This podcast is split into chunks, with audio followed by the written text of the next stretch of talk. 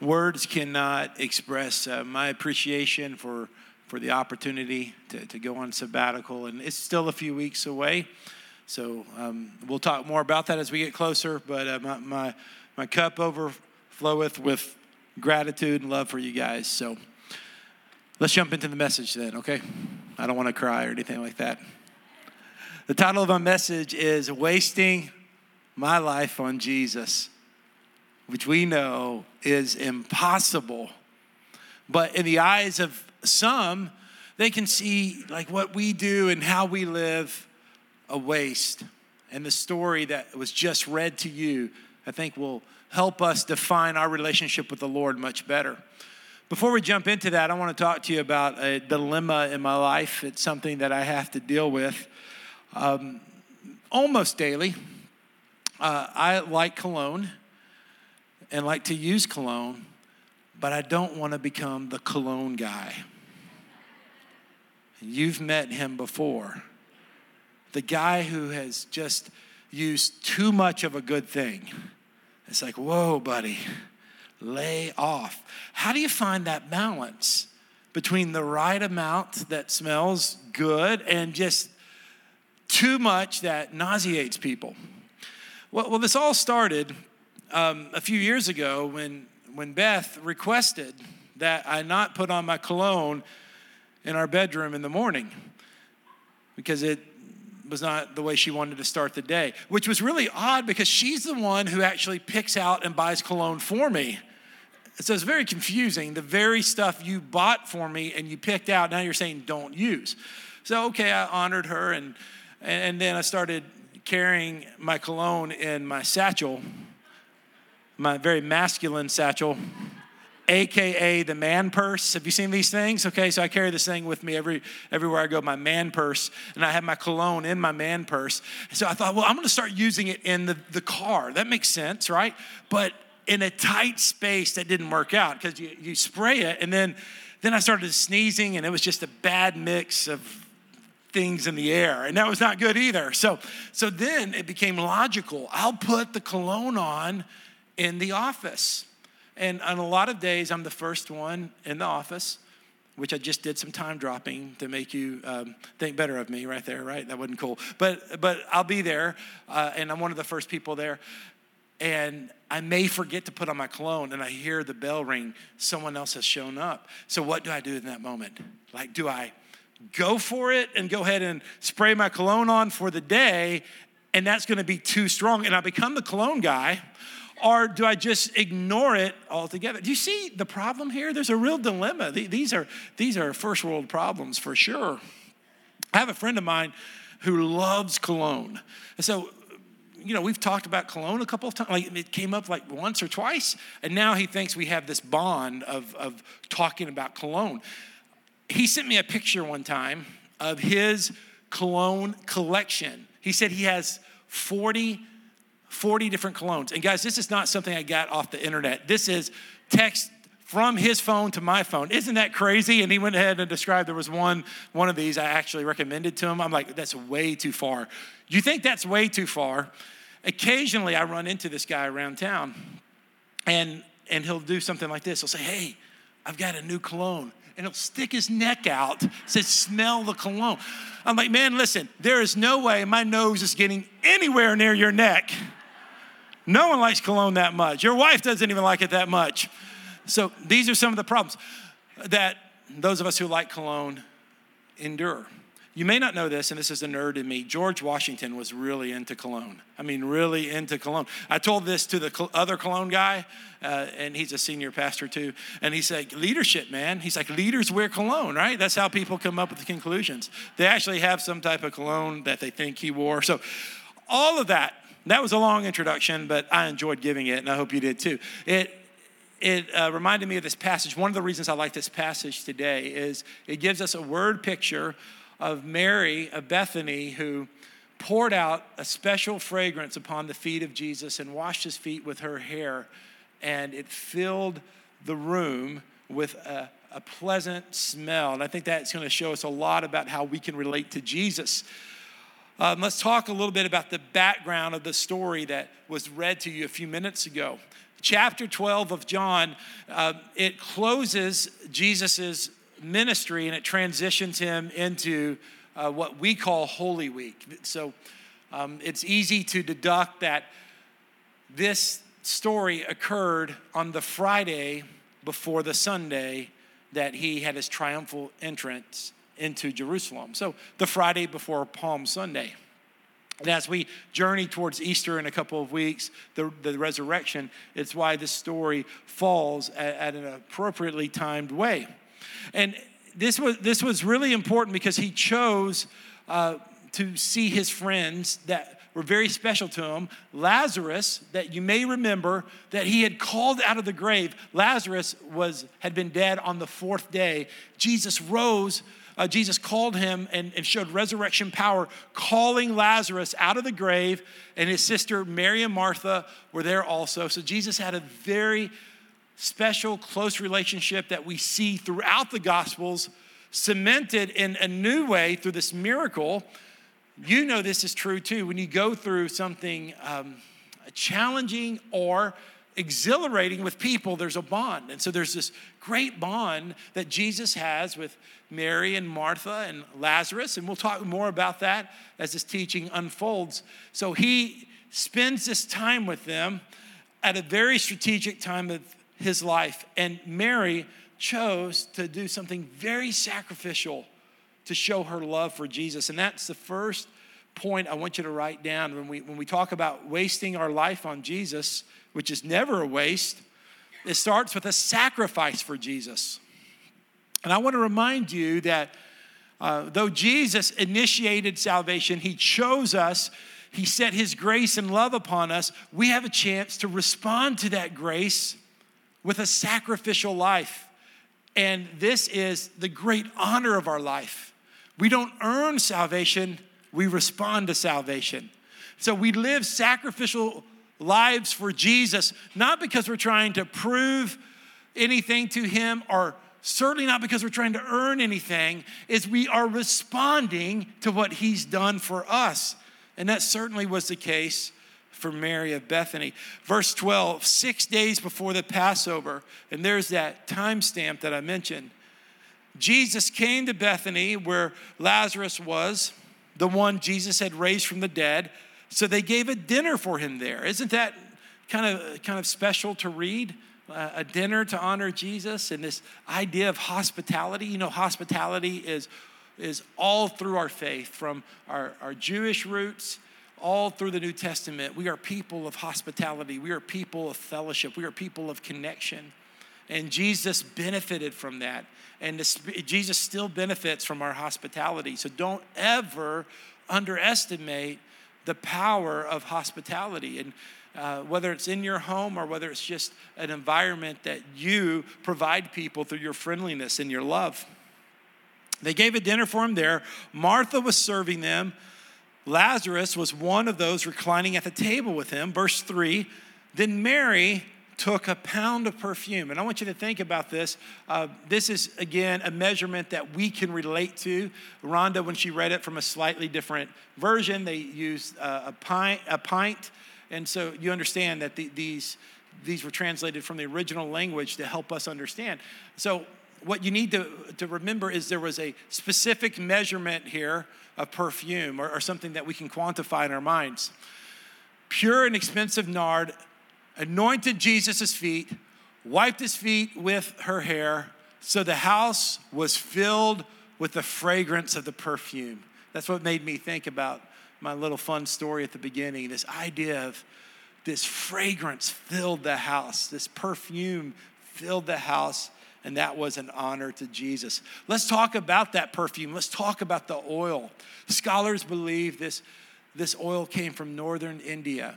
And so it was something that was obtained at a great cost, and it was very, very expensive.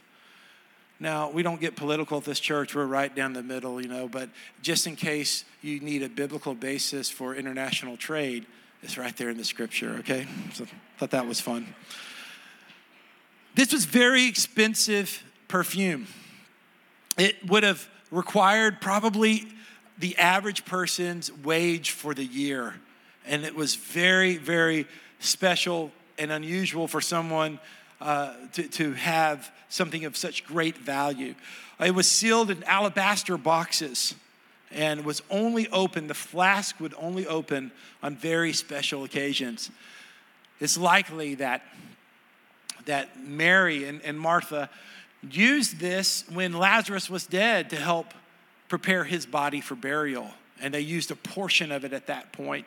And now they were using, Mary was using another portion to honor Jesus. It, it reminds us of those things that are very costly to us. We get real attached to the stuff on earth. We get real attached to that. And I want you to be thinking about something that's costly to you. And it's not necessarily monetary value. It could be sentimental value. Uh, it could be an identity issue. It could be a relationship. It's just easy to have something in our life that is so valuable to us that we protect and we treasure and we maybe only use it on special occasions. And I don't know what that is for you, but this is a word picture that we, we can... We can use that treasure to connect with Christ, to share our love with Christ. Now, Mark gives a different account because here the, the timing of this is a little bit different. In, in Mark fourteen, it makes us believe that she used the portion here in John twelve. But a few days later, within the Passion Week, within just two days before the The, the Passover in which Christ would give his life. Uh, she did it again. Look at verse three of Mark fourteen. While he, Jesus, was in Bethany at the house of Simon the leper, as he was reclining at the, reclining at the table, a woman came with an alabaster jar, a very expensive perfume, a pure nard. Now here's a little bit of a different, a different version. She broke the jar and poured it on his head. So we have two different stories. They have a lot of similarities, but if we, we take them at two different times in the week, the first time she poured a portion on his feet. And then the second time she could have come and this time broke the jar and poured everything on his head. I just say all of that to just so, show you that this is an extravagant, costly, um, it is something that came from the very personal being of who this Mary was. Let's talk a little bit about, back to John chapter twelve, about her kneeling at his feet. Kneeling at the feet of someone was an interesting uh, symbolic position. Deborah told me this earlier this week as, as she was giving me insight to prepare for this, that in that culture, only the men who would sit at the feet of the teacher to learn from the rabbi had a place there. Now Jesus, who was always, always ahead of culture when it came to valuing women, he was approachable enough and she was confident enough for her to sit at his feet. At that point, she didn't care about her reputation. She just cared about her relationship with him. She undid her hair, which is something Jewish women did not do in public. Mary had an act of love that was public, sacrificial, personal, and she was not embarrassed. And we learn so much from her, and we learn more, most importantly from Jesus, who both in the Matthew account and a Mark account said, this is a good thing. This is a good thing that she did. Jesus, not he didn't just endorse what she did, he defended her. And he said, this is a good thing for her. You know what I think special? There's so many special things about this story. We're not, we're not even going to touch on all of them. But Mary did something for Jesus. And little did she know that that act of love from the heart would, would be told all of these centuries later right here. Because when we do something out of love, when we do something out of purity towards Jesus, we have no idea how that can impact people around us. We have no idea how that can impact generations to come. And I want to remind you of something. Your relationship with God and your heart for God is not just about you. I know that we've developed this term, a personal relationship with God, and there's value in that term, but it's not necessarily, you don't find that term in the Bible. It's just something that we have uh, constructed to help us make an individual decision for Jesus. But every decision for Jesus, the initial one that brings us salvation to the ones that we make to keep our hearts right with God, it impacts the whole community. It impacts everyone in our family. It impacts everyone we go to church with. And it impacts people we don't even know.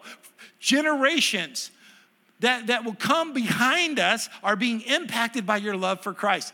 You know, the, the enemy wants you to think that your faith isn't that important, your faith isn't that significant, that what you do isn't really making a difference, when it's making a difference that you won't even know until you get to heaven. Mary had no idea. This Mary of Bethany had no idea that her act of love would, would be a word picture for us in, in a place she couldn't even conceptualize, at a time that was so far ahead that had she probably had no way of even understanding. And I, I want to encourage you, your faith is such also. You're making a huge impact. You're making a difference. I, I, I appreciate so much Deanne's positive framing of what God's done here. Uh, she called she called this just something to the term of steady and healthy growth, and, and the Lord is growing our church in ways we can see, in ways we can't tangibly see. But I think today about those who God has called to this church who aren't here today, and how I miss them, and how the heart of God misses them. I know there's some wonderful people who are attending other churches, and they're still in the kingdom, and, and we, so, we, we, we are okay with that. We let them go. Those type of changes do occur from time to time.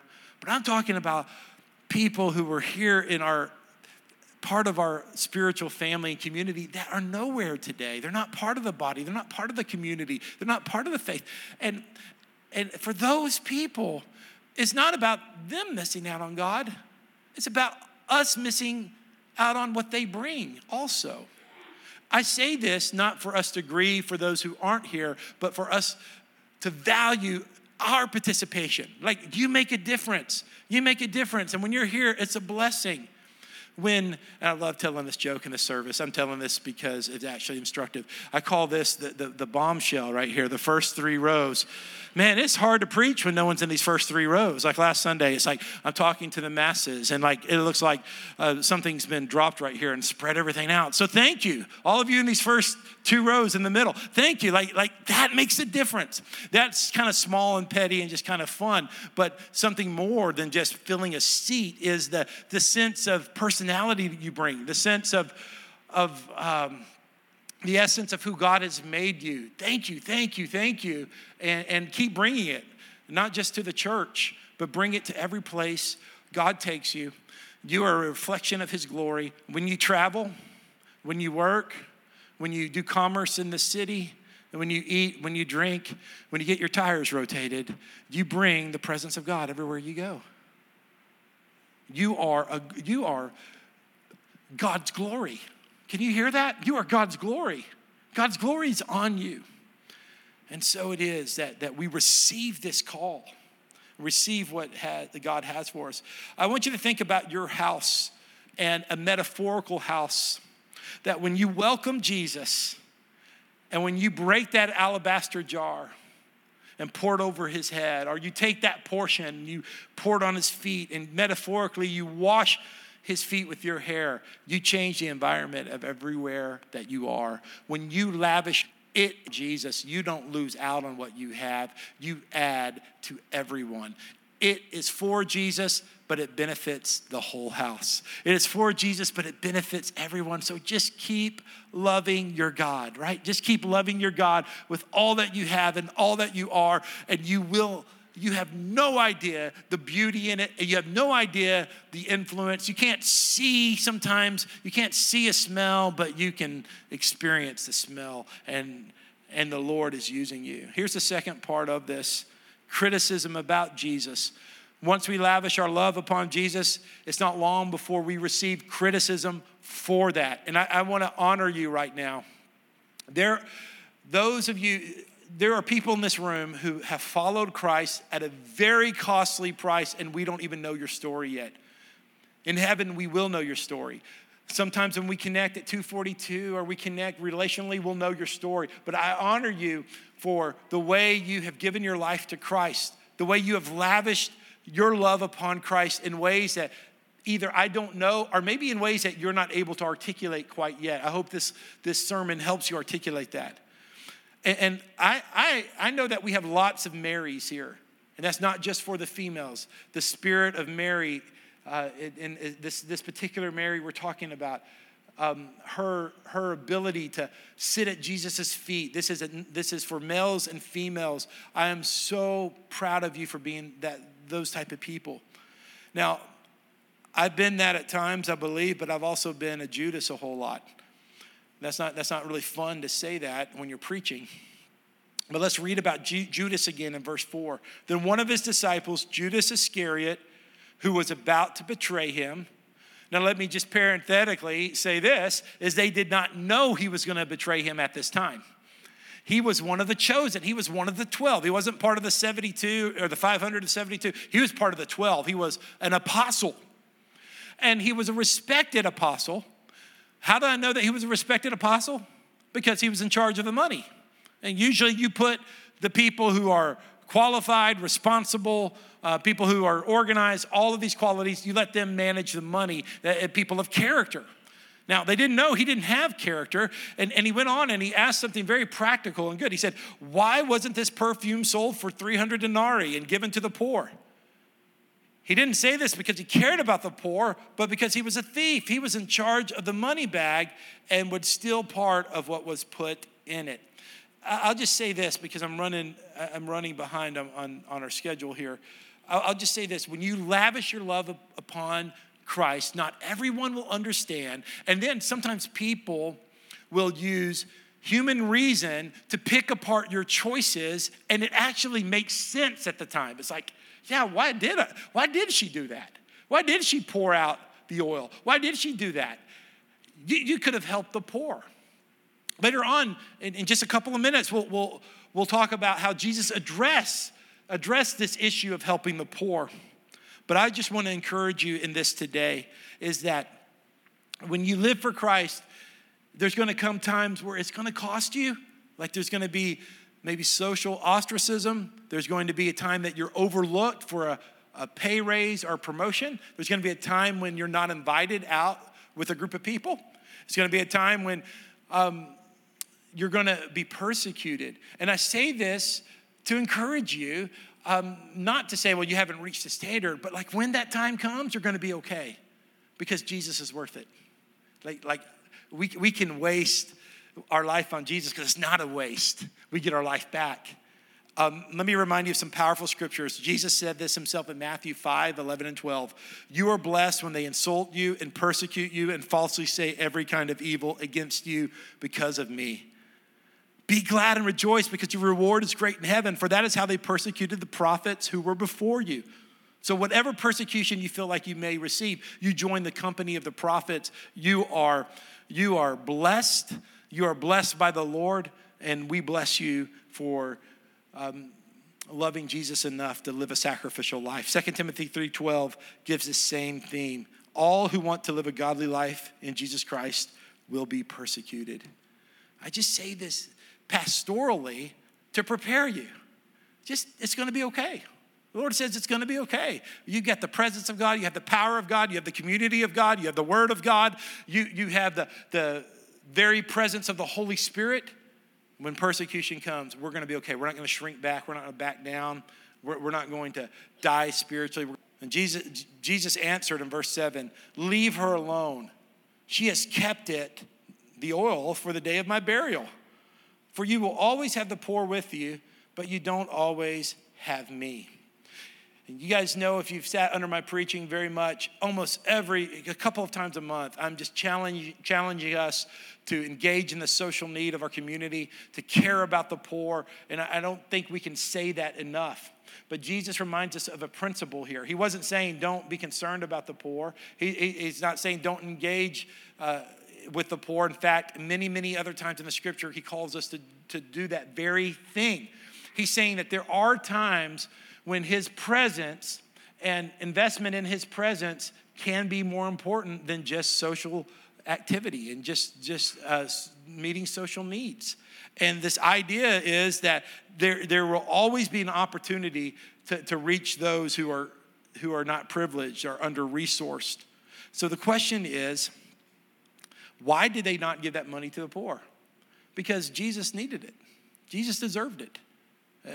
I'm going to say Jesus deserved it more than he needed it. Jesus deserved it, and he is worthy. And, and when when do we make those decisions? I, you know, I don't know. There's no formula for it. That's why we need the community, and we need the Word of God, and we need the Holy Spirit. And there's times when when we give our resources and lavish it on Jesus. So, for example, uh, this Easter weekend and two weekends from now, we're going to add a third service. It's going to cost the church money. We're going to pay childcare workers for our nursery age people. We got, we're going to air condition the building, pay police officers. So this argument wins every time. Let's just give that money to the poor. I mean, why don't we just sell this building and give it to the poor? Anytime you want to win the argument, you can just say, let's just give it to the poor. And it's always right. And, and, and we always should think about that. But there's times through the community, through strategy, through through the Spirit that we say, no, we're, we're going to lavish it on Jesus also. I hope that makes sense. I hope that's helpful to you. Here's a closing thing that I, w- I want to say is I love about this story more than anything, understanding that Jesus is relational. Jesus is about friendship, and he's about fellowship, and he's about sharing a meal together. And that's what we're about too. And let's not forget that, guys. Let's, I, I, I love the fact that, I mean, preaching to you is, is one of the great privileges of my life. I love it. I love it every Sunday. Preaching doesn't wear me out. I'm going to miss preaching when that sabbatical comes this summer, all that. It's, it's just not, I, I love doing it. I mean, I have a microphone and you have to listen to me for thirty minutes. Who wouldn't like that if you're a talker? And it's a good entry point for people. But but we want we want you to connect relationally. Not because it's something we do, it's who we are.